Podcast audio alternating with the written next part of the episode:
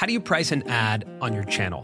That's probably the most common question we get from other creators. And it was the biggest question we had when we first started on YouTube. So we're hosting a live workshop on how to price yourself. This is everything that we've learned in the past 13 years of being on YouTube and our simple three step process that'll help you develop concrete pricing. So if you want to join us for this live session, just go to colinandsamir.com slash live. Enter your email and you'll get all the information about our live event on May 9th. All right, hope you enjoy this episode of the Colin and Samir Show.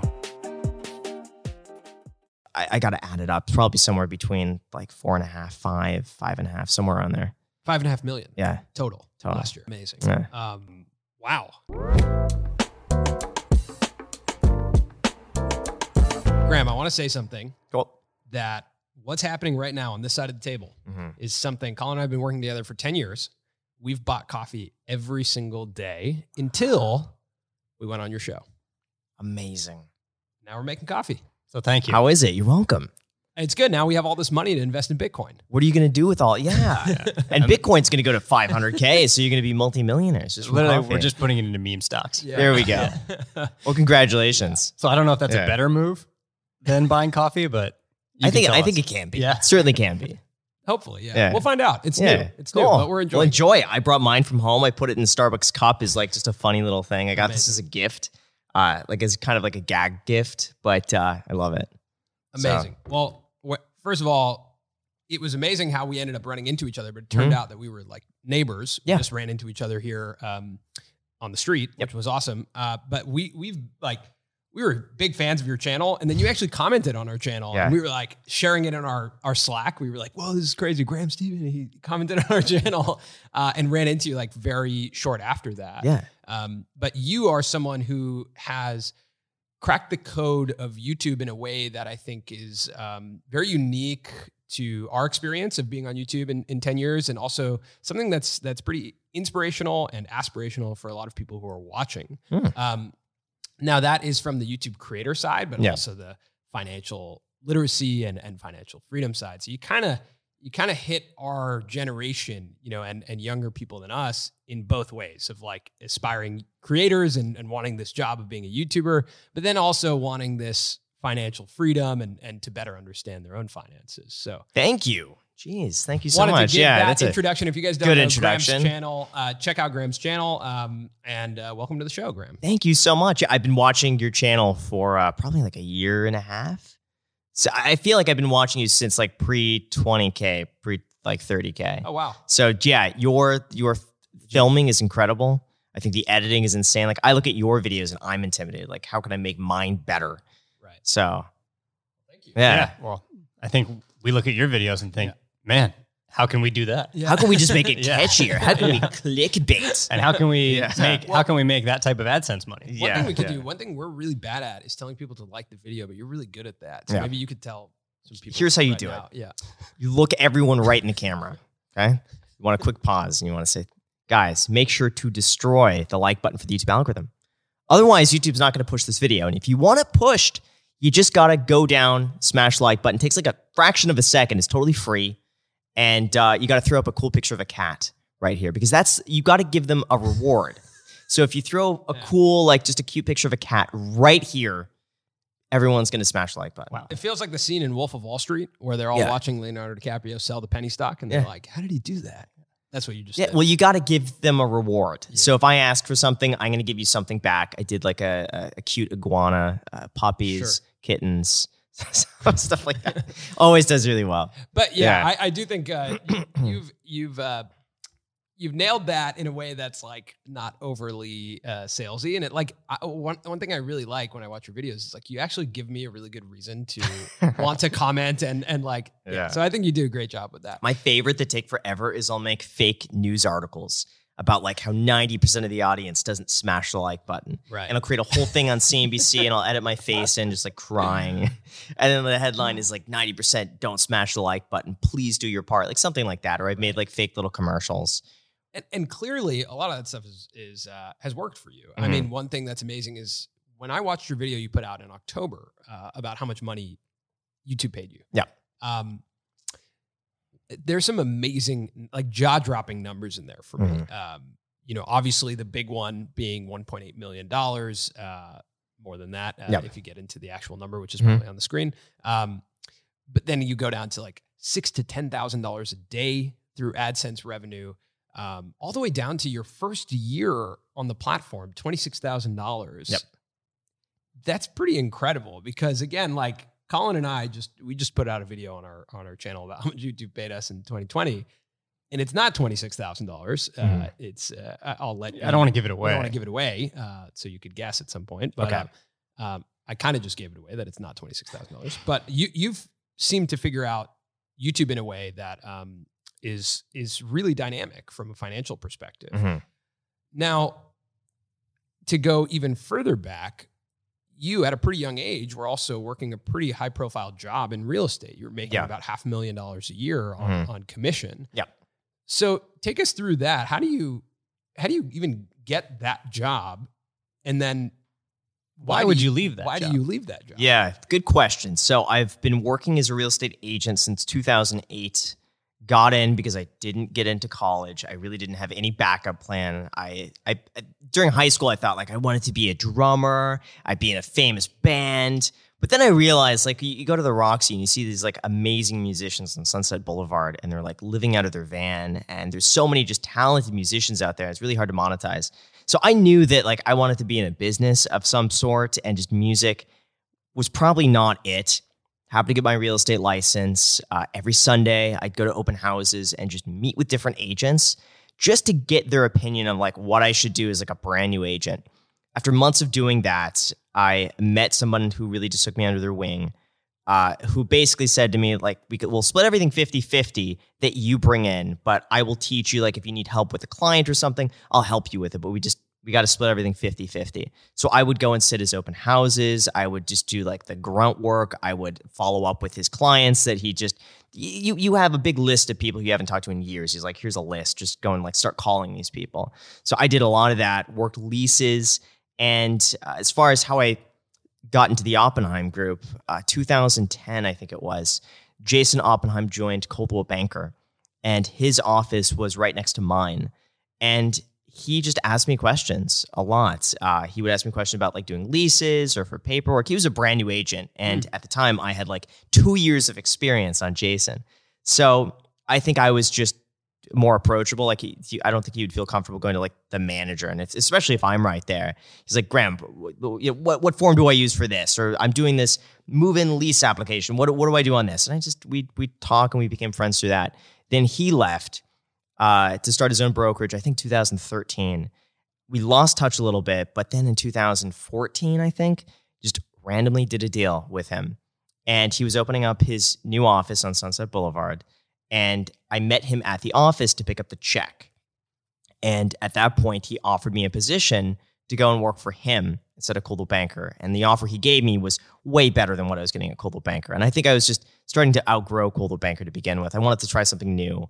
And I felt like that was a good opportunity. And once I joined with him, I mean, everything just, I think just being around a new environment that was younger really helped me out a lot. Because Coldwell Banker, like everyone I was working with was over like 50 the entire office was like 50 55 60 65 70 years old. With jason everyone was like mid 30s for the most part. So i just i felt like i fit in a lot better. Uh, but that that just really started taking off i'd say 2015 16 17 18 my businesses did so well i think a lot of people were spending way more money on on real estate then and yeah my best year was about $500000 i think that was 2017 or 18. And that was around the time too I started making YouTube videos. And originally I had so many people tell me, like, dude, you should just do YouTube full time. Just do YouTube full time. And it's like, no, I'm not gonna do it. And I remember even posting on Reddit back then, like talking about me doing YouTube and me saying, like, I know it's it's never gonna make as much as I make on as a real estate agent, but I'm just having so much fun with it. And that was like my creative outlet. Like I would do real estate until like 6, 7 p.m get home and make YouTube videos until like two o'clock in the morning. I loved it. Like all day, I would just think YouTube. Like, how can I make YouTube videos? Even like showing around clients, sometimes like, hmm, what video can I make here? Or like, what topic can I talk about? During open houses, if you go to my earlier videos, you'll see that during slow open houses, I was making YouTube videos on like how to hold an open house. Oh wow. at an open house that just you have downtime. Sometimes it's like it'll be an hour, no one walks into your house. I'm like, I may as well get a video done. Were you watching YouTube at this time? Like, Oh, who, or yeah. who who were you watching? What was the inspiration for you? I watched everybody. I've been watching YouTube since like 2010, maybe two, even two, like 2009, 2010 as like full time. Instead of TV, I would go and watch YouTube. And so I would see just all these channels start like blowing up. And back then it was a lot of the prank channels. Like you'd have like Vitaly or Roman Atwood, uh, uh, uh, and all these these other creators that were just blown up in the prank space. And I didn't want to make pranks, but I just thought like YouTube is so cool. Like I would love to make YouTube videos one day. Was there an element of like I could get my rock star fix on YouTube? Because I think it's interesting. Like Mm. for you, you say like grew up, you wanted to be a musician on the Sunset Strip, like Yeah. playing shows. Then you go into the Oppenheim group, which ended up having a huge show. That Like- was that was by chance. Yeah. But and that was many years later. Um, I would say probably not. I Yeah. just had so much fun. For me, it was very much like I think it's very analytical. Like I like I like the numbers aspect and I like the challenge. And I feel like with YouTube or really with with anything business in general, it's like playing a game of chess. And like you can make a move and like the algorithm will shift this way. And you're like, how could I adapt to that? Or like, what are people clicking on? Let me do more of that. And if it doesn't work, I'll shift it up a little bit. I'd like to test titles and thumbnails. And I, I love every aspect of that. Same, I used to be the same way. I used to post leases on Craigslist. And this is how I got most of my business. I treated Craigslist the same way I treat like the YouTube algorithm. I would come up with different titles, different main pictures, different layouts of like putting my phone number at the top, putting like Graham Stephan, Coldwell Banker versus just like call Graham. Mhm. I found that just call Graham number got a better response than call Graham Stephan or call Graham Stephan Coldwell Banker. Just call Graham. It, I guess it was more approachable. Uh, and I experimented with with titles so much. Like I found like back years ago on Craigslist, you could do like HTML. So I was doing like HTML on Craigslist, and I found for the title too, you get these cool little brackets on either end, like these these dark brackets on either end that just stood out. So when you'd be scrolling, you would automatically see my post as the one with the two big bold brackets on either end.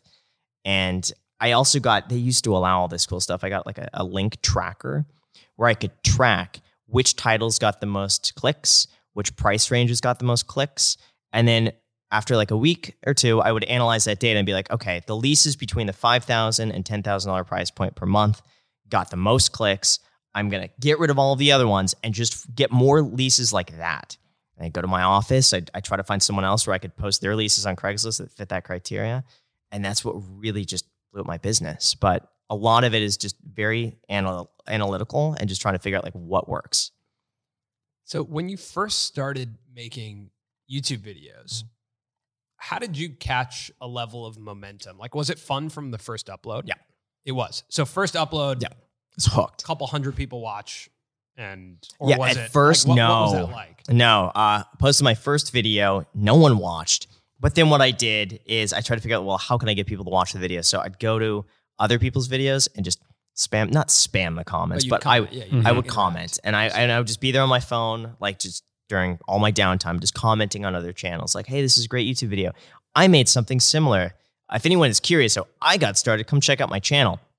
And this is before like a lot of other people were doing it. So it was like people were like, oh wow, he makes a video about this. Let me click it. And so I got a few hundred views on that initially. Uh, but like every view for me, like I'd check the real time 60 minutes all the time. It'd be like, wow, one person is watching me this hour. Like this is crazy. Like one per- stranger is watching me. And I remember I check, I had all my notifications turned on uh, for email. So if I got a comment, like it would send to my email. I got a subscriber, it would send to my email. I got so excited when you got that email. It's like, you got a new subscriber. I was like, oh, wow, that's crazy. I wanted to reach out and thank everybody. I'm like, thank you so much for subscribing. But yeah, I, I had so much fun with it from the very beginning. you do kind of get jaded over time, which is so interesting because Mm-hmm. I uh, a couple years ago I was at a concert here at the uh, at the Forum in LA, and it was packed, and I was like, oh wow, this is crazy. There's so many people here. It must be crazy to perform for this many people. And then I looked up, what's the capacity? It was like nineteen thousand, and I was like, Yeah. wait a second. I've performed for this many people. You Mhm. just don't experience it. Obviously, they're not in the same room, but you do get jaded at some point of like these numbers on a screen. Yes. Because even if you're in a room if you're standing in a room of a thousand people, it'd be insane. You'd be like, Yeah. whoa, this is a lot of people. I would freeze ta- up, Yeah, yeah. there's a lot of people that I'm talking to. So at, at what point did the videos go from, okay, this is cool, one person's watching me, um, to, whoa, okay, this is really like catching momentum? Was there a certain type of video or was it just gradual over time? It was pretty gradual. Um, I would say the first almost two years, there was never really any sort of like viral hit. I've had videos do well, and by well, I mean like a few hundred thousand views. Uh, but I didn't have that many of them. I think there were like four or five videos on my channel that would consistently bring in the views. And that was one was like how I got into real estate, uh, passive income, how to turn $1 into $10. And uh, gosh, I'm sure there's another one. Um, oh, how to house hack and live for free. And those videos really, I, th- I think, pulled the weight of the channel for the for the first probably year or so. And when did monetizing those videos come onto your radar? I know for us, we really didn't monetize our main channel until two and a half years in. Mm-hmm. Like, at what point for you was that interesting and intriguing? in the beginning, I didn't monetize at all because when I first started, the big guys in the business were like Grant Cardone, Tai Lopez, and Gary Vee. Right. And they were running ads on their channel, and Tai Lopez was selling nonstop, and so was Grant Cardone. Tai Lopez was running Tai Lopez ads. on Right. his Mhm. channel. Yeah. And I think even Alex Becker in the beginning, but I really I I loved Alex. I love Alex Becker. So I looked up to him. Uh, so I don't want to put him in the same category as the other guys, but because uh, uh I really respect Alex. But I looked at uh, like Tai Lopez and Grant, and I'm like, they're they're constantly selling something. I wanted to be the guy who's just like just giving free advice. And if someone wants to watch, great. If not, that's fine too. But after maybe two months of doing that, I read something like, hey, maybe YouTube is more likely to push the videos if they're monetized because then YouTube has a stake in these videos doing well. And if YouTube is making money, I'm making money, maybe they're more likely to push the videos. So, like, from that standpoint, I'm like, okay, let me turn on AdSense. And I think the first few days I made like a few cents. Uh, I remember the first day I hit a dollar. That was a big day because I'm like, wow, like every month I could go and get all you can eat sushi for 30 bucks for free. And then I remember hitting uh, like 75 bucks in a month. I'm like, wow, my, my cell phone bill is like totally free just for having fun making YouTube videos. And then I had one day, I think, where one of my videos took off. I made $172, I think it was, or 168. And that was the first day I'm like, this is serious. Like this could really add up to a significant amount of money, especially if it's just like I'm making videos on the side, extra $160 in a day. That that's huge. And that's the point really where I'm like, okay, I, I should take this more seriously. And I think I'm onto something. And I just you just have like this gut level feeling that's like, this is it. I, I just I knew from the very beginning, it's like, I gotta pursue this. This is a big opportunity. What did the the other agents or like people at the Oppenheim group think about you doing YouTube? And Yeah. then did any of your clients or people that like you showed were they like, "Hey, are you the guy from YouTube?" Did Uh, that ever come up? No, it didn't. Uh, it was weird in the beginning because I don't think people knew what to expect with with YouTube, and I think there's a stigma of just like YouTube. Yeah, what's yeah, what's on YouTube? YouTuber, Like yeah. you make money doing that? What?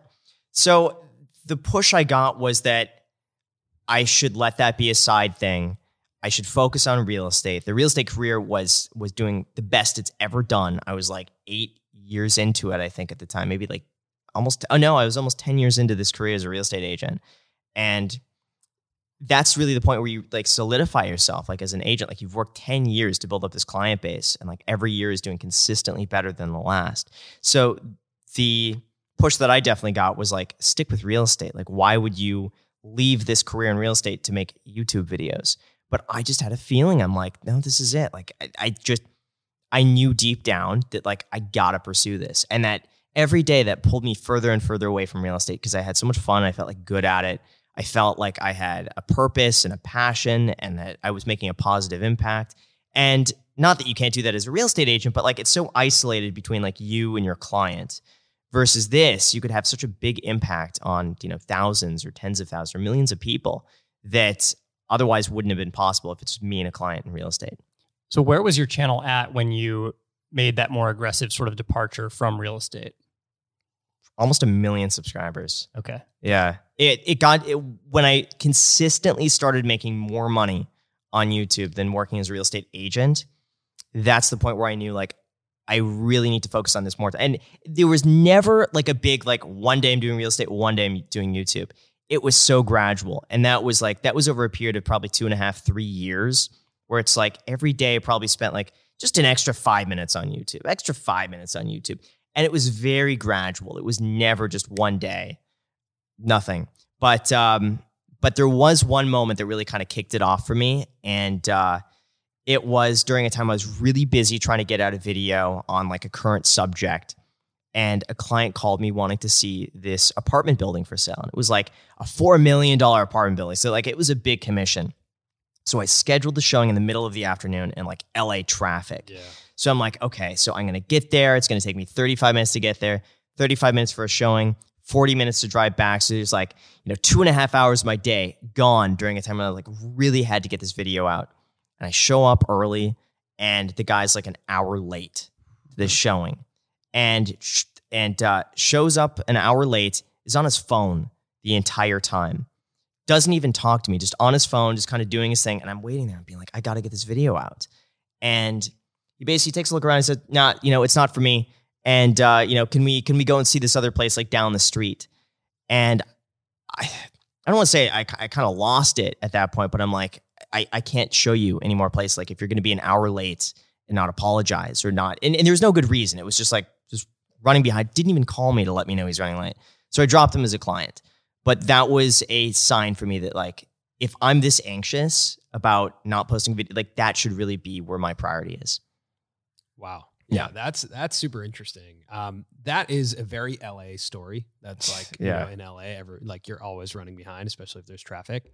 Uh, quick aside, mm-hmm. you're leaving LA. Is that I, correct? I left. You left. I, yeah, you're gone. Left and that's, back to do this. Yeah. yeah. So we, yeah. we, talk about this a lot. Yeah. yeah. We, we, were talking about this this morning. Like everyone, I mean, I'm born and raised uh, here. You are as well. Mm-hmm. I'm not though. And He's I'm like, not. maybe, you know, do why do we have to be here? Do it. I'm telling you, Las Vegas is amazing. So as of, when was it? Monday. Yeah. So just, just a few days ago, as of Monday, I officially became a uh, brand new resident of Nevada. If you follow Graham on Instagram, you got the breaking news there. Yep. That's amazing. Yeah, congratulations. So yeah, you're Thank out you. of here. That was it was amazing. It, it's it does such a good seem feeling. that yeah. like once you get into this echelon of of earning, it's like uh, th- I mean, I, I just heard Logan Paul talk about it on Impulsive. He was yeah. like, I'm, I want to get out. Um, all like it does seem like at some point you're like, this doesn't make any sense. And I think the pandemic probably exposed a lot of it. Yeah, um, it's so nice, and maybe I haven't experienced it enough compared with uh, like West LA, but I now prefer I think Las Vegas. Wow. It's just it's nicer. It's it's it's weird to say that because it's like, you know, Santa Monica is like so nice. Yeah, yeah. I mean, yeah. we live the beach is but, right there. Right. Like it's a pretty but, tough uh, Yeah, but I don't know. There's something about it that I just love. I really like it. There's no traffic. Parking is free. Huge parking lots everywhere.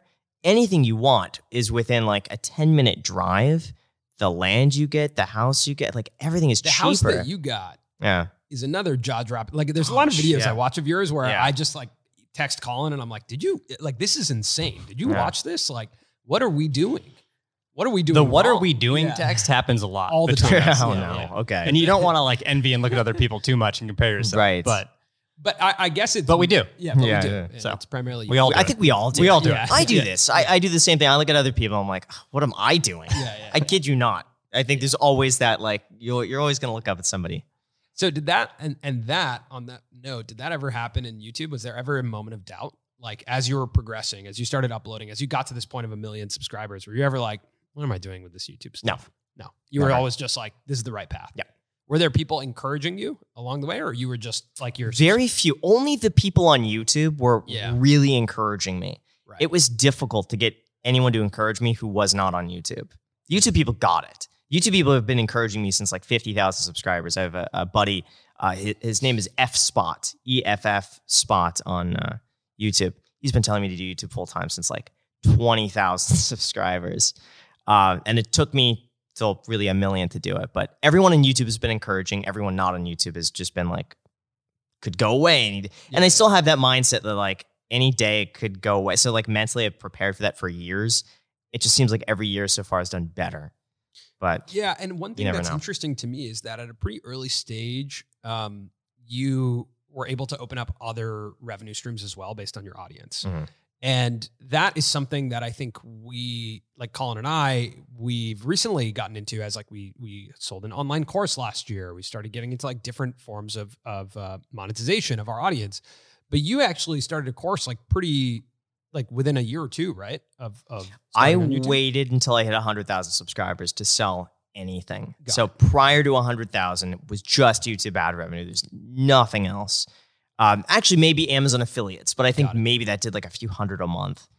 The That's most. still pretty good. Yeah. though. Like Yeah, Amazon yeah. Still helps, affiliate like- is like Yeah. we, we were just looking at there's a great thread on Twitter of uh, Ali Abdaal's revenue streams. Have you seen that one? I did. Super It's a long video. It's like Yeah. an hour long video. Yeah. I, I read the thread. I Yeah, read the video.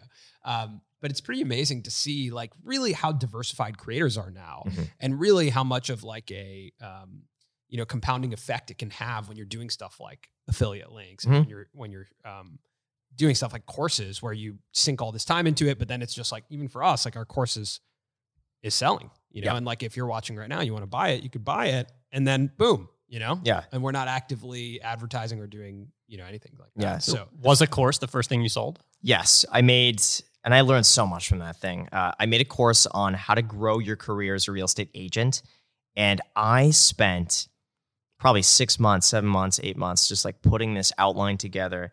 It was horrible to create this course because I wanted it to be so good yeah that I sunk everything I had into it. Like I scripted out almost the entire thing. It's like nine hours of content. I scripted out almost the entire thing. I passed it by dozens of real estate agents prior to make sure I covered everything. And I it was just a big learning experience. But I was like, okay, so if I price this at like 497, if I sell X amount of these, it's gonna be like all this money. And I mentioned it in one of my videos, like, hey guys, if you want to be the first to get it and you'll get a discount, just sign up through I put like a MailChimp link. And I think I got like a thousand people signing up for this. I'm like, wow, a thousand people. Well, if I sell 50 of them and that's it uh, at 500 bucks, that's a lot of money. Well, I sent out this email and guess how many I sold?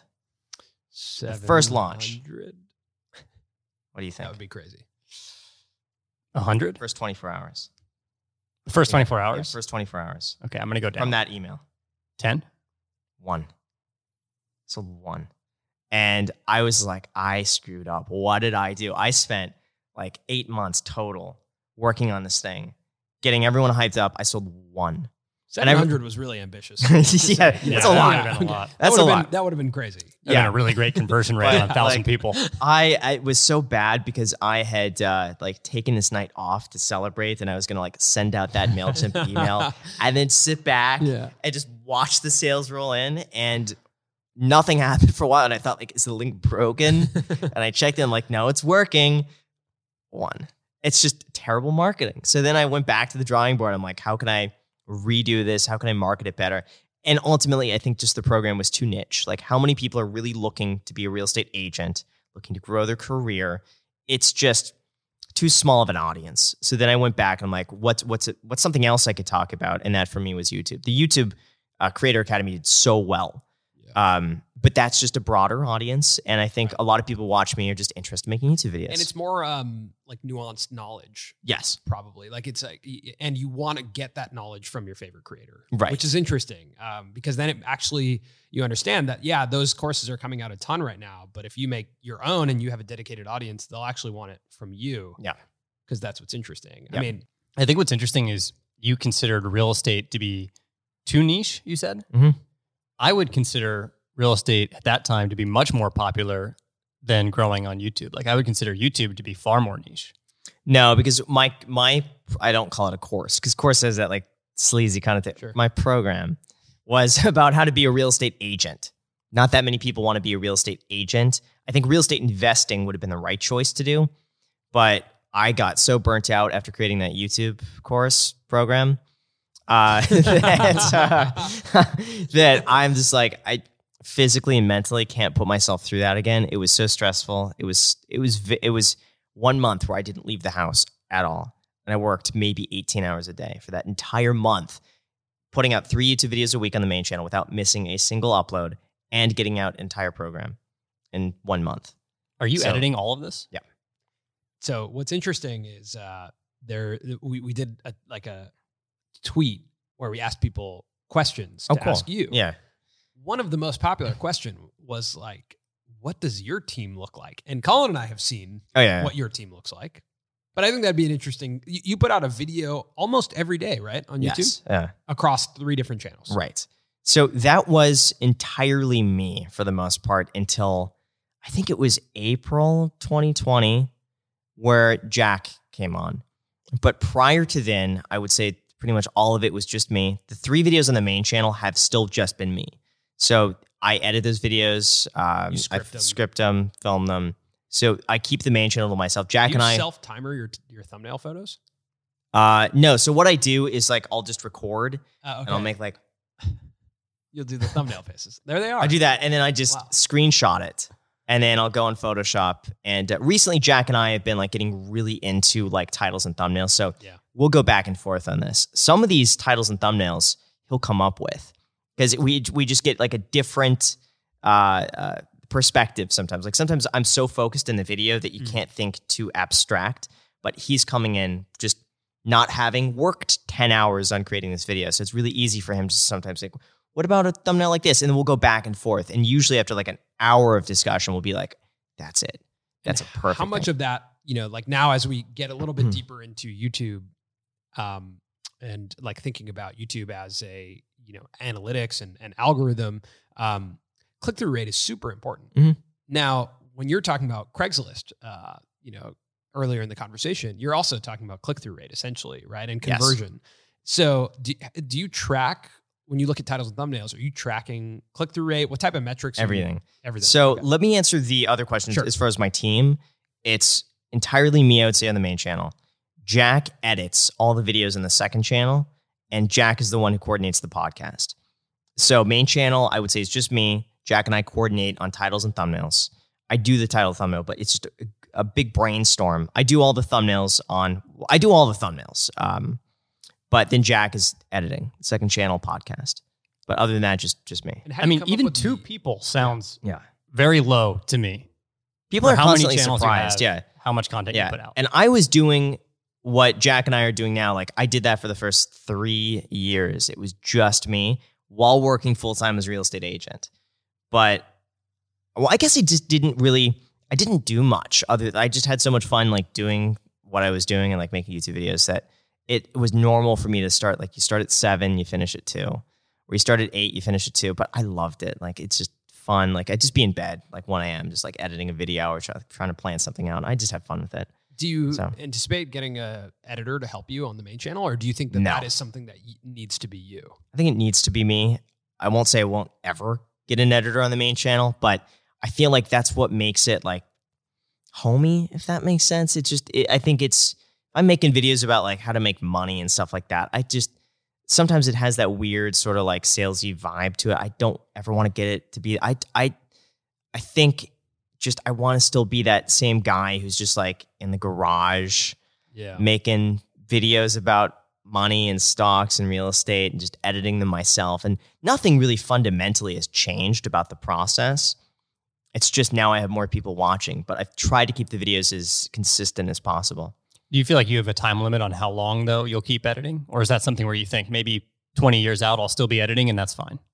Maybe I don't know. The second channel started making sense because the what happened with the second channel was I was putting so much more time into the main channel that the second channel began suffering because I'd be like, I got to get this video out by 9 a.m. It's six right now. I just got to slap this thing together, and that's when I think this video started suffering because I was not putting in the time that I should have on those those reaction videos, and I was just just basically just zoning out, slapping it together, throwing it up. But when Jack stepped in and he was really able to spend like six hours editing this video and like really dedicate time to it, it made a huge difference. So if if it ever gets to the point where the main channel starts suffering because I just got to slap something together, then at that point I would. But a lot of my videos too, it's like I need to get them out as soon as possible. And especially if they're relevant. So like it makes it sense that like I'm there as soon as I film, upload it, and like editing minutes later. How do you and and how do you come up with the ideas? I think that like take us through Oh, the, the- that terrible. process. Is that yeah? Because like Terrible, one thing I think that's interesting is idea generation because of how much has to do with title and thumbnail. uh, because of how much has to do with like what people are going to click on. Like coming up with the idea once you have the editing process down is actually the harder part. I uh, agree. Right? Like the, the Yeah. scripting and the idea generation is what we spend tons of time on because the editing like it's hard and it's time consuming. Yeah. But it, it's a lot easier if you have the right idea. Yeah. I would say the hardest part for me is picking a, a topic Yeah. and a title. And I first start out with the topic and title. Like if if I can't get a good title for a video, I don't make the video. So I first will think of what title can I can I use for this. And once I get a topic, I know I could script it. It's just as long as I have that concentration and focus. As long as I just everything on do not disturb, I'm going to be like either out in the backyard or just in a room with the headphones on. Just focus. I, c- I could get anything done if I have the right topic. But yeah, coming up with the topic is so difficult. I spend hours a day just like thinking of topics. And a lot of that's going through like every news outlet imaginable, going through every subreddit I possibly can, watching so many YouTube videos, and I'll see like, oh, these videos are getting pushed by YouTube. Or, you know, this is this is trending right now on CNBC or CNN or Reddit. And if I see these topics or something that I could talk about or that I find interesting, I'll think, how could I title this video? Once I come up with a title and a topic, then it's then it's really getting in the zone and just planning. And that's just like usually I'll have to I, I need complete silence and concentration. It's one like any distraction, like even if the cat comes and like starts like scratching at the thing in front, it's just like it throws me off. Mm. And I have to be in this state of just like nothing else, like like everything else tunes out. It's just like this tunnel vision of just planning. And it's one of those, it's it's fun for me because it's sometimes you I don't want to say you go into like this trance because that sounds weird. Sure. But I would imagine it's similar to like meditation where you just get in the zone and then you come out of it like seven hours later, you're like, where did all the time go? And you have this amazing piece of uh, of content that then you could go and film. When you're So- planning and scripting, do you have any systems in place to sort of format that and template it? Like, do you have a script template where No. you're like, I need to hit these things every time? No, but I, I have just a general, I guess, format that I've just always kept. And maybe it's been just developed over time, but like the first is always uh, like what what the video is about, why people should listen, and what's the significance of it. Because I, I and I'll never make that more than 60 seconds. Like if you can't hook people in 60 seconds, they're done. So I try to do the hook in 60 seconds, why it's relevant, what's going on, why is this even worth watching? Then after that, I always go into the background of just like, here's what's led up to that. So if I talk about the stock market just hit its all-time high, people are worried about this being a big bubble. Is it is it too late to invest? Uh, smash the like button. And then before that, I'll be like, okay, so here's how we got here. The stock market did this and this and this, and then here's where we are now. And then I go into the relevance of today. So here's what's happening right now. This is what so and so said. This is what so and so said. And then I go into the research behind it. I spent so long researching these topics and finding like like data. So I'm not just like, well, I think it's going to do this, and I think that I I really do my best to like research these thoroughly. So because I never want people to get upset with my videos. And my my thing like years ago is like, you could never say that like Graham is is wrong necessarily in a video, or you can't dislike what I say because what I'm talking about is just like they're they're facts. It's like this is data. So you like either you're disagreeing with the history and the data, or like you're wrong. So like I've always gone into it just being really analytical and just like here's the data, here's the history. If history is an indication, here's what we think it should do. Maybe it won't, but I really try to be as balanced as possible and leave it up to the numbers. And then I'll always just end it off with how is this relevant for you and what can you do with this information? So I'll end it off with, well, based on all this, the safest thing you could do, it's it's always buy and hold. Um, invest in index funds, but but there's some with more significance of just like if this happens, then we could see this. And uh, the big one for me was uh, like the the stock market is about to flip. I think that was a, uh, a yeah, I that was yeah that was one of the you few- hooked me with the title. yeah yeah yeah uh, the thumbnail. Thumbnail. I s- stood, Yeah. stood on uh, did a handstand to do that thumbnail, but uh, There's another thumbnail you just had where like Yeah. your head is getting smashed by a bunch of a stack of cash. that was Jack and I who did it. It's a Yeah. good one. Yeah, Yeah, that one like stuck. It's just like you guys are actually you guys are really good at thumbnails. Yeah, I think it's a it's a big um it's an X factor when it comes to a creator because you know you're able to back up the the thumbnails with good Mm-hmm. videos and videos that are fun, entertaining, educational, and also I think what's different about your type of content is it's transformational. like if I actually make some money based on walking watching a Graham video, like you've now I'm in forever, Yeah. right? Because now I've transformed and you've Right. you've changed my life, and so like that is the opportunity to do that is really interesting, but. You can't even do any of that if you can't get people in the door, and getting Right. people in the door is the thumbnail. Yeah. Um, so yeah, like the yeah, thumbnail is something we probably spend the most amount of time on. right?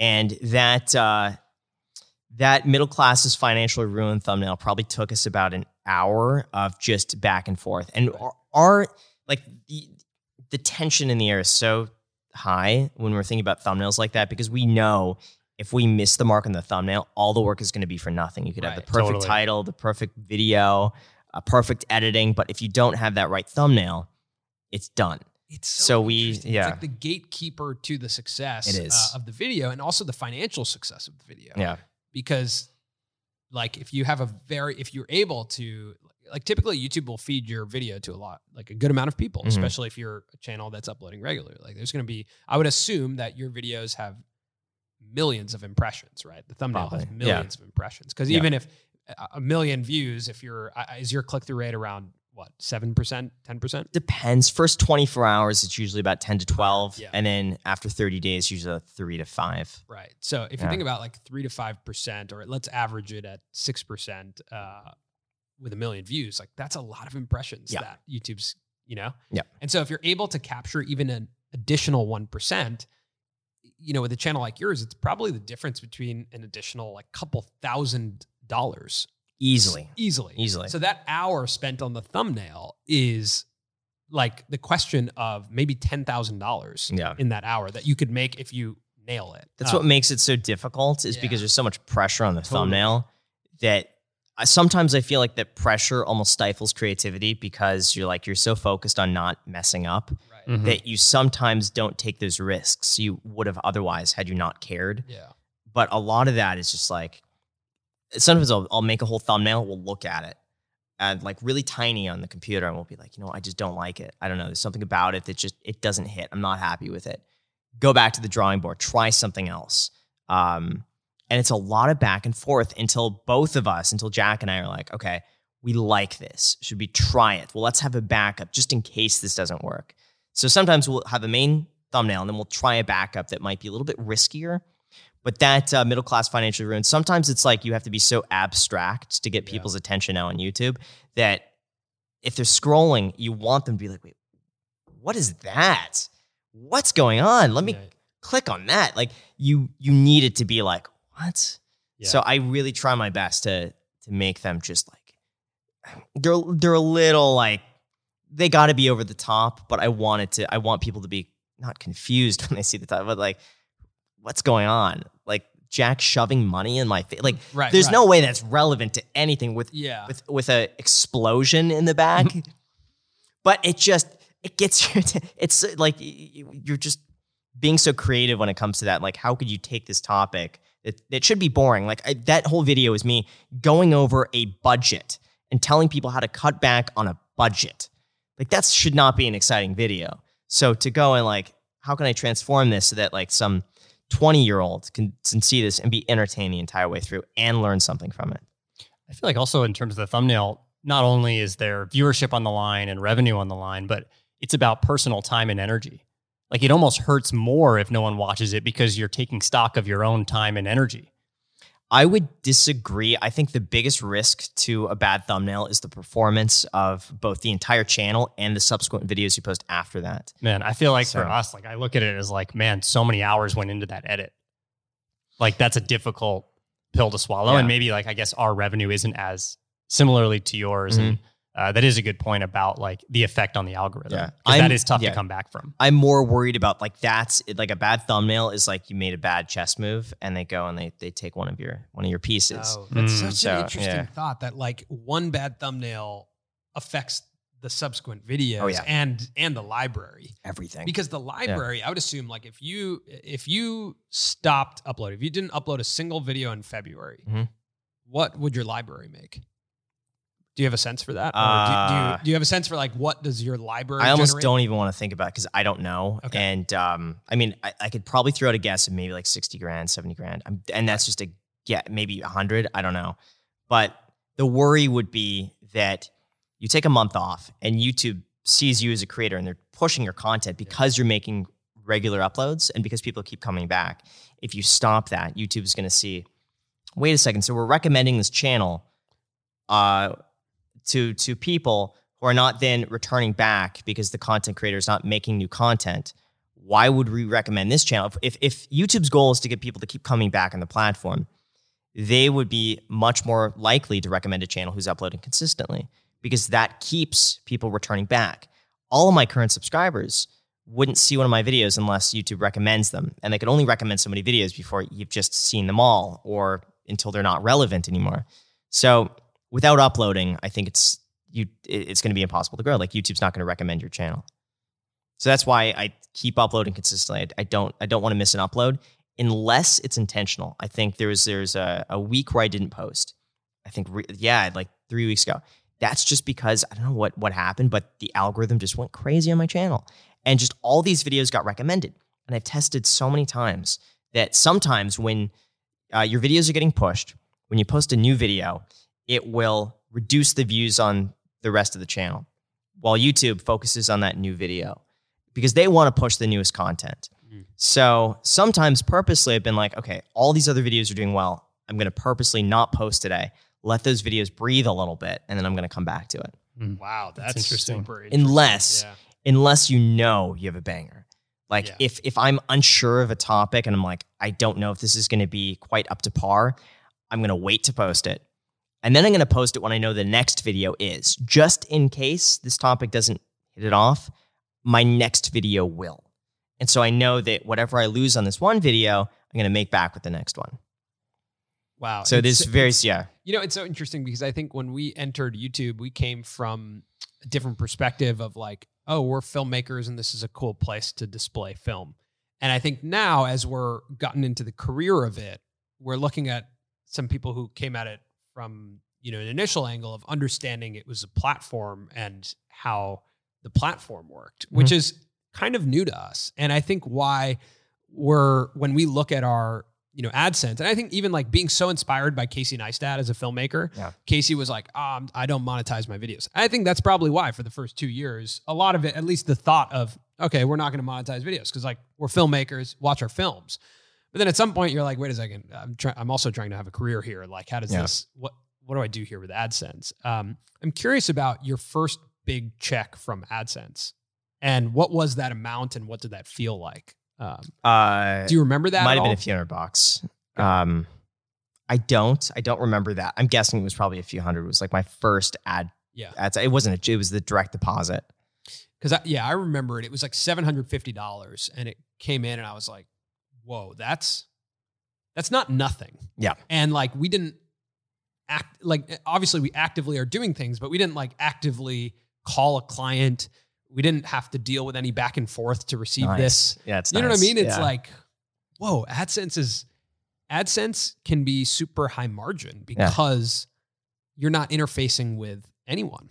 Yeah, you just press upload. That's yeah. That's and, what what I really like about YouTube, and yeah. at least my perspective is like I get that there's definitely a creative aspect to this and like eh, self expression, but I think just for me being really interested in business, like I I see YouTube as like they're a business and I want to be a part of that business. And I, how can I help that business grow? And how can I make that business look good?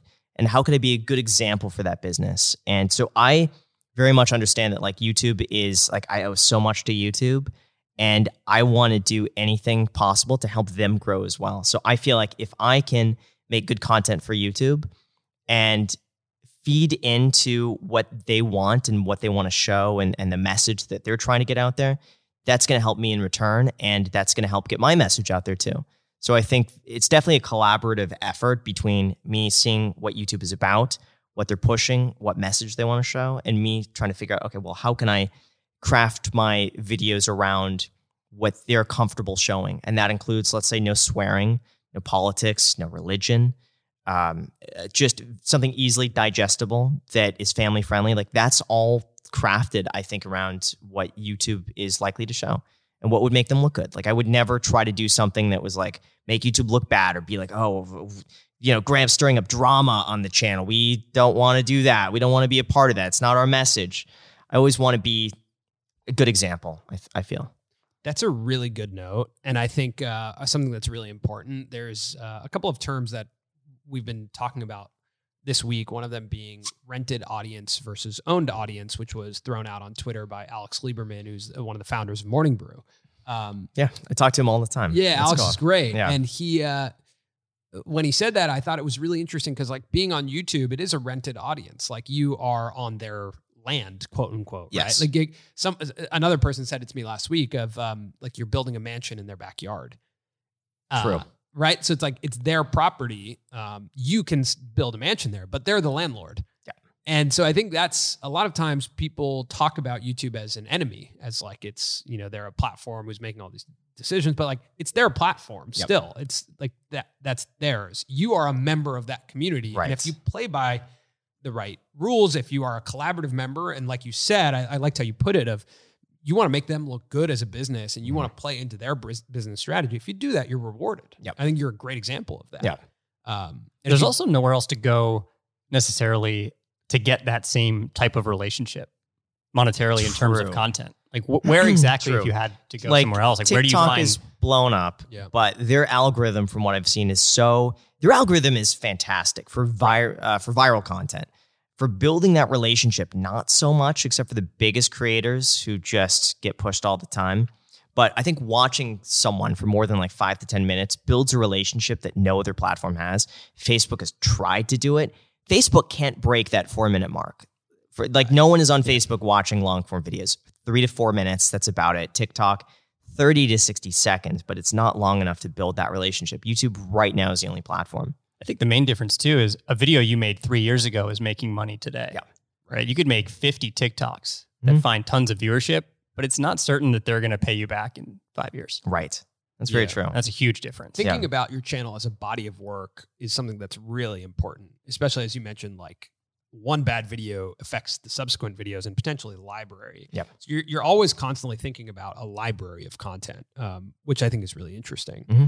Do you have some high level kind of advice to creators who are maybe aspiring to turn YouTube into a career? like what are some things that you think about when it comes to your content? I think don't turn it into a career. I really like i never thought i would be doing youtube full time ever. First three years even i'm like i'm gonna keep doing this on the side and keep going. And it really wasn't until that career had already outpaced what i was making. Like i, th- I think yeah i think i made over a million dollars before in a year before not be, before I took it full time. Now I'm not saying like everyone has to make a million dollars a year to do YouTube full time, but I think it goes to show you that like I really always did it for fun. It was never about the money. I love doing it, and I feel like if it happens organically, great. And I think it it can be a full time career, but I wouldn't go into it ever thinking like I'm going to do YouTube full time and I'm going to make this a full time career. I think if it happens, amazing, and that's such a fortunate position to be in. But I think it's really just a smart idea to always have that income coming in on the side, continue growing it. And then eventually, if it gets to a point where it's like your time is better spent on YouTube, then at that point, I think it's time to go full time. That's a that's really good advice. Yeah, I think that's really important advice. Yes, too. but you know what? I, I actually heard of this on Millennial Money. Um, they there's a quote that says something like find find the thing that you would do for free, yeah. and that is going to be your career. So, and for me, it was like I was doing YouTube for free. Like I just loved it. I just had so much fun doing it. It made me so happy, and it just so happened to make money off it now. So it's like, and making money gives me oddly enough more content to make because then I can make content you know, about content about, about how much money I made or where I'm investing the money, which gives me more money to then invest right. for more content. It's crazy.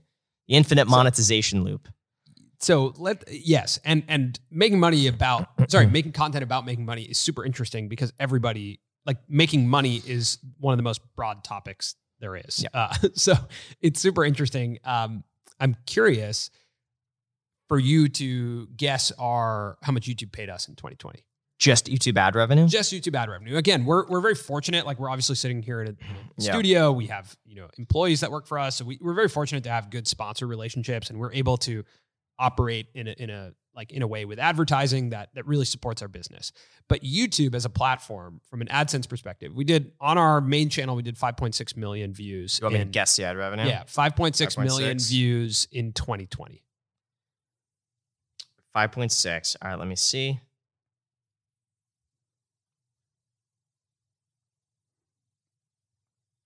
Twenty-five thousand. Hmm. It's not not that as far off as I wanted you to be. Really? uh, we made it was sixteen thousand. Sixteen. Yeah. Yeah. All right. Well, yeah, that's lower than what I would have imagined, and I think that's. It's so weird how sometimes ad rates uh, fluctuate because I feel like for to reach five million eyeballs, uh, advertisers would pay significantly more for that. Sure. But like our CPMs fluctuate, I think, because our audience is less defined. Mhm. I do think that your audience is very they're they're on your channel for a certain reason, which makes the advertisers really clear cut of what like when I when I watch your channel, the type Yeah. of advertising I get is very specific. A lot of the advertisers on the channel are just high margin, so they're like they're trying to sell you like some three thousand dollar program or course, and because that's all profit for them, they could afford to pay like sixty to eighty dollars CPMS, which mean I make more money because of that. So they're the ones I really owe this to. Is like the the kind of sleazy. Uh, I don't want to say people who advertise my channel are all that way, but uh, there's definitely an element of just kind of shisty stuff. But I think they're funny. Like I I even react to the ads on my channel, so I like I figure out a way to monetize those ads that are playing on my that's- channel That's really smart. and Yeah. just some of them are so awful. Like there's one where they're just like this guy holding a whole bunch of money who's just like counting money the entire time, and then it's it's it's uh, like a pyramid scheme or it's like it's a MLM basically, and it's just doing this, and I'm just reacting to it. And that video I think made a few grand just reacting to an ad that was on my channel. right. So people advertise on my channel, like at some point I will react to it and just good. poke fun at it. Yeah, because there's a lot Yeah. of like stepping out of a nice car Yeah. type of, you know, Yeah, and those are fun. Like I think people enjoy too watching me watch the ads. for sure. Mhm. and it's because some of them are so ridiculous and bad. And then I critique the ads. I'm like, like they're they're selling this high end program, but the, the dude doesn't even have like a proper mic. It's talking from the other side of the room. Right. The lighting is like really bad. There's all these things, and there, and there's one that was selling like a medical device, and I'm like, there's no way this is relevant to anybody watching my channel because it targets like high end doctors' offices. And it's like, there's no one watching my channel. Like th- that, this is just a generic ad that I'm watching when I'm logged out. That makes no sense. That mm. that this ad should be there. So I call them out on that. That's a really smart Yeah. idea. Like again, that's from like a business minded perspective of looking at YouTube and being like, how do I monetize all the different elements here? And Mhm. like reacting to advertising playing on your channel is a really good idea. I think it also about like brings your community closer though, because it's you're also self aware about what's happening in and around your videos, yeah. right? Like you're acknowledging the world that we're all living in, watching Right. your videos. And I think it's too, yeah, it's it's important that uh, and I watch so I have like YouTube Premium, but then I have another account that I will just watch and I keep the ads on that just so I see like what's playing and like what people are trying to Right. promote and stuff. It's really interesting stuff. Do you ever think like, do you ever see something that someone's trying to promote on your channel and think like, oh, well, this is something I could potentially be doing myself? Like if other people are finding this valuable, No. no. No, it's just sometimes it's it's funny. Yeah. or like I see some of these marketers on there, and I'm like, it's that might make a good video to react to. That that's all. Go One for it. thing you dropped in your video, which is, and and even on, uh, I think I've watched some other interviews with you, um, where you talked about one 1.8 million, which was the AdSense revenue, Mhm. right? What what YouTube paid you? That's straight Right. from YouTube advertising. And then I think you said it in passing that you were like in the video, you're like with sponsors and other things, it's it's above four million. And I was like, whoa, hold Yeah. on, wait a second, where's the other 1.2 million Yeah. coming from? So there's quite a few affiliates. Yeah. There's got to be like eight or nine different affiliates. Um, then programs, sponsorships. Um, I'm trying to think what else.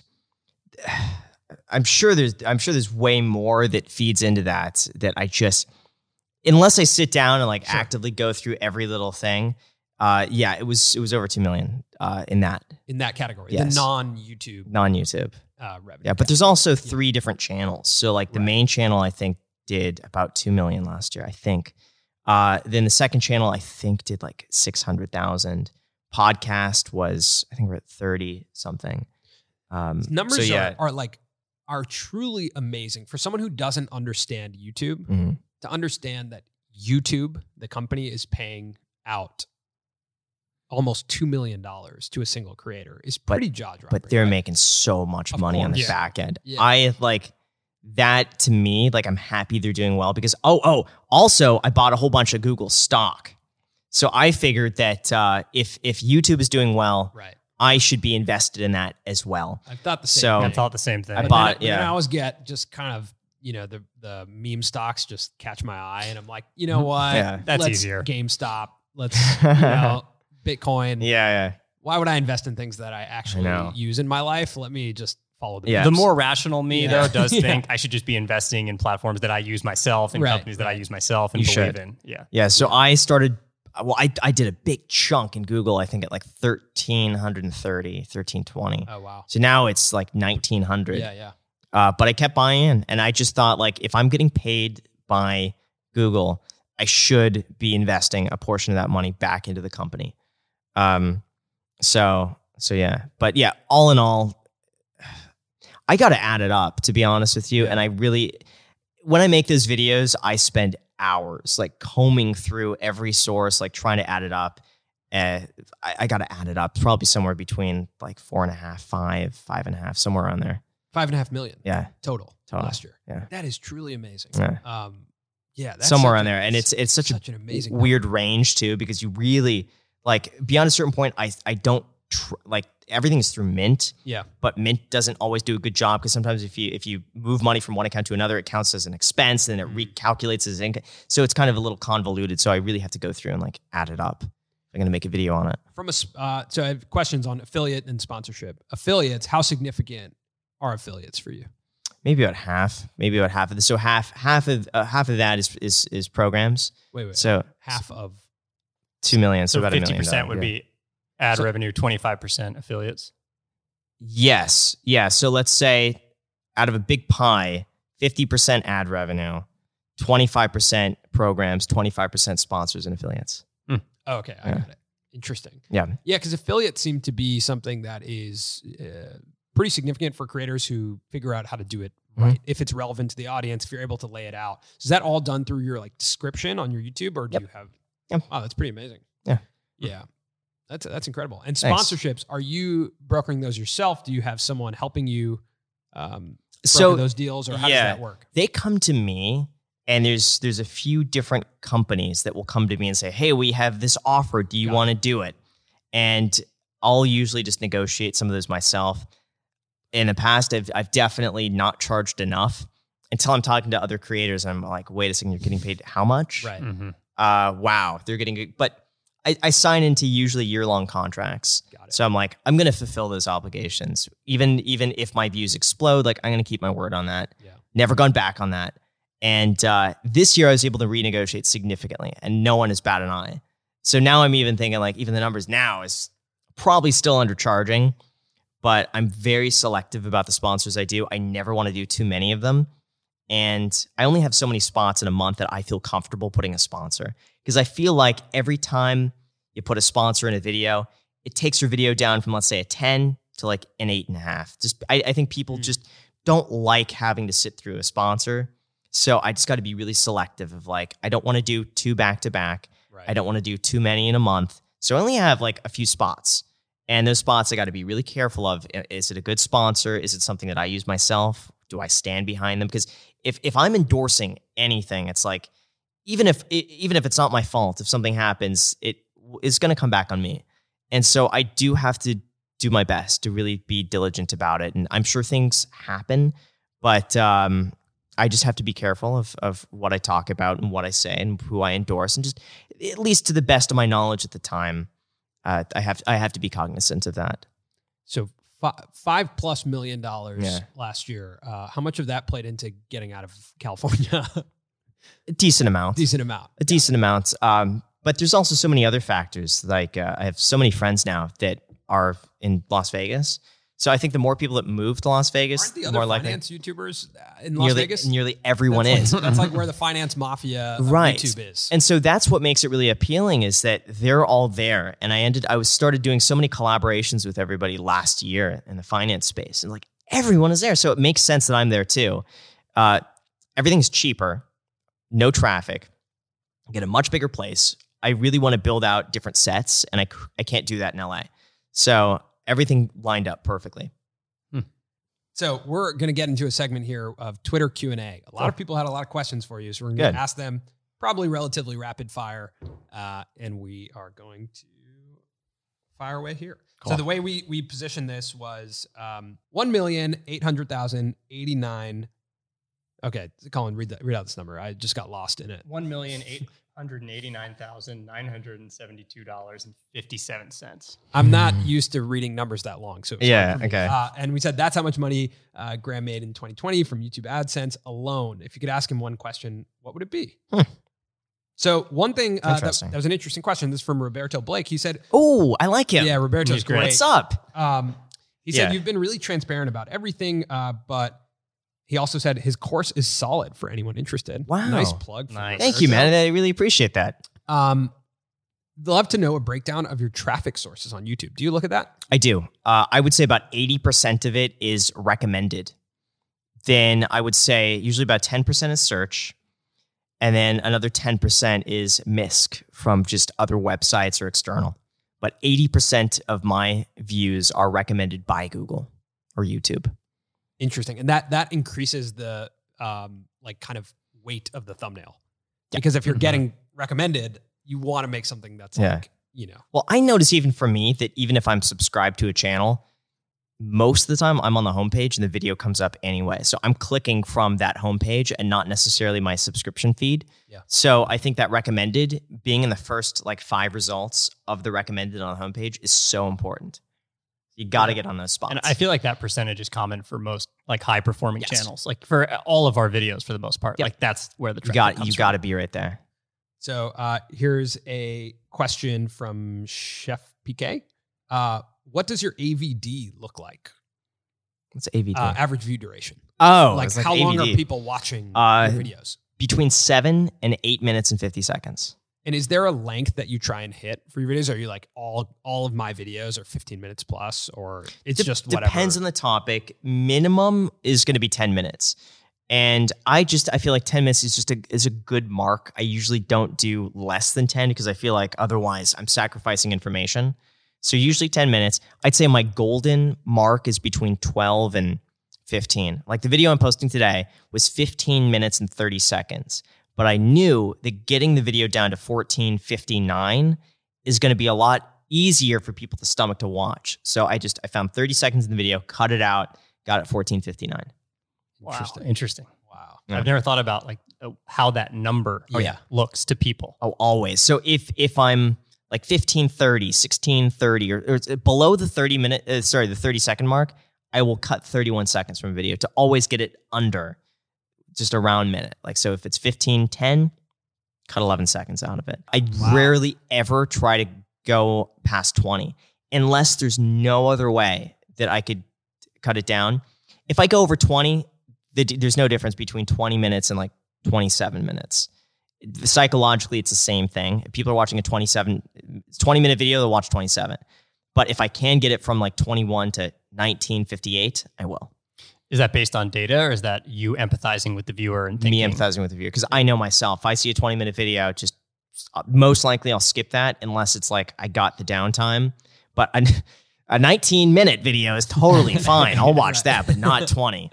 So that actually so. bleeds into a really interesting question. Uh, it's kind of similar from Yath Prem. He says, uh, "What are any unofficial beliefs you have about the YouTube algorithm?" So meaning like anything that's not proven, but you believe it. uh, one of one of the big ones is that YouTube is less likely to push content that is not monetized. And my experience has been that the more monetizable the content is and the more family friendly it is, the more YouTube is likely to push it. There's no data really to support that except my own personal belief and experience. But my experience has been the safer the video is for you to, to promote, the more likely they are to recommend that video. So that's why I think just if people are swearing in videos or throwing in stuff they shouldn't, probably not a good idea. But there's no, and, and YouTube is never going to come out and say like, "Hey guys, if you say the the naughty words, we're not going to promote you." They're never going to say that. But it makes sense. If I were a business and you have two creators, one saying naughty words and one's not. I'm going to promote the one who's not saying the bad Yeah. words. So. And probably over time, who's more consistent with that? Who's like, I know is not going to be a risk to Yeah. Mhm. push, and I can trust. Like, right? That's like Yeah. at, at the core of it. Um, we had someone on the podcast, Joe uh, Albanese, who runs a company called Stir, that's like tools for creators, and he said something really interesting when he, he just raised four million bucks to to pursue this company, and I asked him, you know, why or how, and he said at the core of it, we all sell trust. Mhm. And that's like our all of our primary product. And if you think about that in the context of your relationship with YouTube, you're selling trust to YouTube. You're saying, I will be here regularly. I'll keep people coming to the platform. I'll keep them watching for a long time. And I'll make sure your brand is safe, meaning the brand of YouTube. Yep. I'm not going to tarnish your brand. Uh, if you can create a situation like that, then they're probably likely to push you. Yeah. But you do have creators that don't fit that mold that make Right. me doubt it. And Michael Reeves is one of them. Mm. His videos, he swears like every other second. They're definitely not family friendly at all. They all get demonetized, and he's doing like 10 million views a video. So you do get creators like that that are, I would like to say, they're the exceptions. They're not the rule. But his content makes up for it in so many other ways that, you know, Yeah. goes to show Yeah. you no proof. Question from Jay uh, Where can I get two free stocks? And then corrected by someone underneath, asterisk For free stocks down below in the description when you sign up for Webull. That's uh, we're gonna That's hilarious. We're gonna put a link, but it's just gonna be an affiliate link to something else. Yeah, Uh, yeah. That's hilarious. See, or, it- or to subscribe to this channel. I think it's so funny to have these like running jokes on the channel, like like smash the like button, four free stocks, twenty cent iced coffee. It's just it's So fun. yeah, actually, then Jay said, uh, "Damn, it doubled. That's cool." Also, where where's the like button so I can drop a nuke on it? It's like these are clearly Yeah. members of your That's community, cool. and I think what's really cool is there's like Oh. a vernacular to Yeah. your community. There's inside jokes. There's like I think you've done a really good job of creating that environment. Like That's you cool. mentioned, homie. Like it Yeah. feels like you're hanging out with someone, and when you see two members of your community interacting in a tweet about you using your you know terms, I think that's really Yeah, and none of that was like intentional. Right. Like everything was just like by chance. And I love the community in the comment section. I like usually the comments are so toxic, but you go down to my videos, I love how like everyone's supporting each other. People are like commenting back and forth, they're having conversations. Someone asks a question, like someone else is answering it. I love that. Um, another question here from uh, Curious Human Says, uh, "When should a creator have multiple channels? Like, at what point do you s- decide? Mm. When did you decide you should have multiple channels? That's a great question. Um, for me, it was when I wanted to start deviating my content, and I think that was around seven hundred thousand subscribers on my main channel. I wanted to start. I looked at Dave Ramsey's channel, the Dave Ramsey Show, and I was like, I'm going to come up with the Graham Stephan Show. And my plan with that was that I was going to record one day every week where I would take seven phone calls every day and then post one of those videos every day on the channel. So I'd have like basically I I straight up I'd like I wanted I looked at Dave Ramsey I'm like I love that format but I want to be like the young Dave Ramsey who endorses credit cards and mortgages. So like I'm just going to copy his format, put it on my channel. And it was really difficult getting phone calls because in the beginning the second the second channel for me was just to make different content. And it turned in from the phone calls to then just reactions because the phone calls, like I'd spend all these times on the phone calls, would do horrible. And when I started looking at the the like what was getting the most views and like what was getting pushed, the reaction videos made up 90% of that, even though I only posted, I think, two reaction videos a week and what was it, like five uh, phone calls. But the two videos a week made up 90% of the channel. So I'm like, Mm. okay, really no more phone calls do this. But I only made the second channel because I wanted to deviate and make different content that I knew would not hit on the main channel. That main channel is very just like well thought out, very, very just analytical. The second channel was meant to be just a spur the moment off the cuff. So when I had content that was so different than the main channel, that's when I made the second channel. So that's what I'd recommend. And you also, I think, have to build up enough of an audience. I probably wouldn't be making a second channel if you have less than 100,000 subscribers. Maybe that should be like two or 300 and only if your content is so much different on the new channel. Yeah, that's a good point. Mhm. And then and then you essentially made a third channel for something a Podcast. more, a more looser format, which right. is like yeah. yeah, Because you don't want to throw a podcast on the second channel. You don't want to throw a podcast on the main channel. So, and it, and it makes me feel better too, knowing that you have like all these different uh, channels and income streams that are independent from one another. Mm. Mm. So, like the second That's channel, almost runs on its own at this point. Like at first, it was really funded from the main channel. Like just that audience was going to second channel. But now the second channel has reached a brand new demographic that like doesn't even watch the main channel. It's crazy. Like they just know me as the guy who reacts to millennial money. They don't even know I have a main channel. It's like it's some crazy stuff. Hmm, but it's really just it's neat to reach just a different audience out there. Wow, that's yeah. that's a good uh, note to yeah. think about each channel operating as its own it's entity, its own little business, yeah, and its own show yeah, too. Like show. like you're building trust with the viewer as well. And if you're changing the show from episode to episode, the viewer is like, well, "What's going on here?" Yep. And so that trust starts with the viewer, but then goes all the way up to your relationship with YouTube. I want people to feel comfortable that if they subscribe, they're going to get the same. I don't want to say the same content, but you're going to get similar content, the same format. If you're watching Nickelodeon, you're not going to be getting you know CNN sure. showing mm-hmm. up there. You're yeah, going to get Nickelodeon. Get you signed up for. Right. So yeah. that's what I like. I like consistency. So I have a question now mm-hmm. for you. Um, let's say I have five thousand dollars to invest. Maybe let's say ten thousand.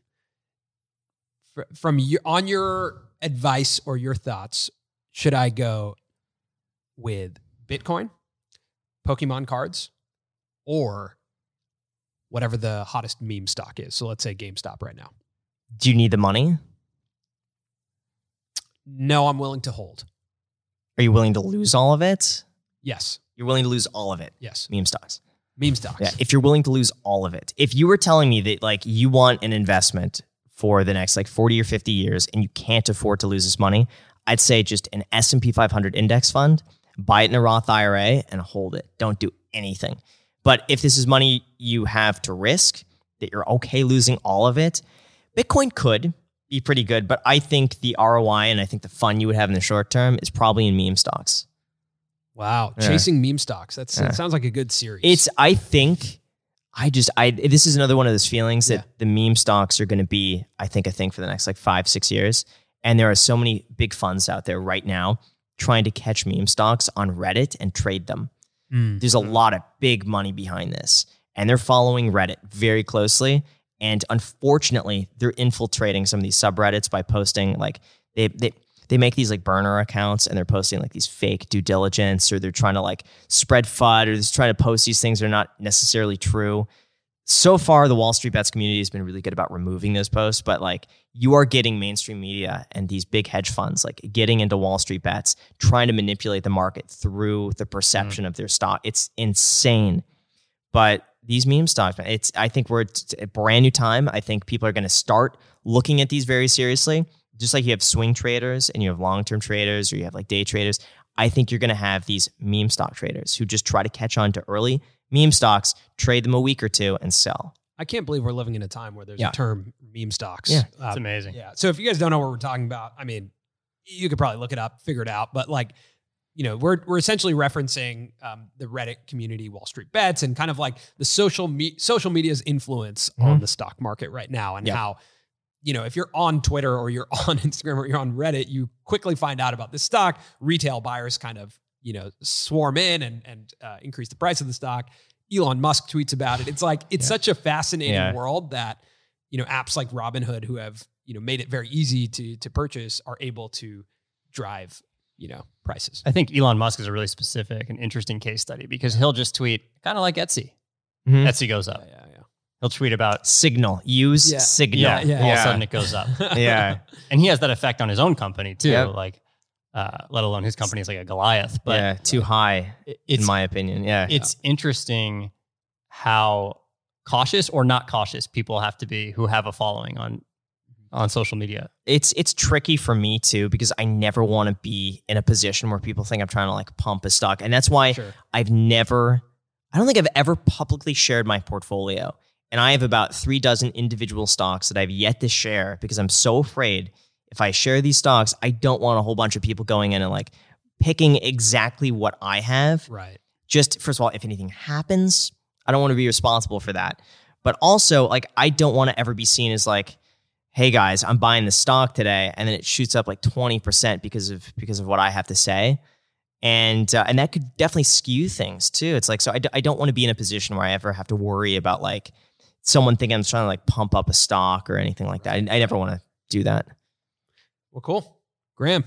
Thank you for coming on. Yeah, definitely. Thank you Uh, guys. definitely, guys, subscribe to all of Graham's channels. Uh, what what all Yeah. three of them. Uh, what what would you say uh, is the type of person who should subscribe to your channel? Like, what are, what are Uh, people looking for uh, who are out there who maybe haven't heard of you and now are like intrigued?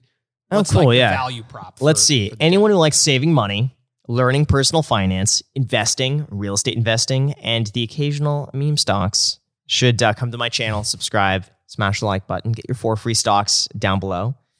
Uh, yeah, no, honestly, any, Yeah. anyone interested in money, personal finance, investing, I would say that's and oh, and credit cards. How how could I forget credit cards? It's true. And credit That was cards. your first big video. Yep.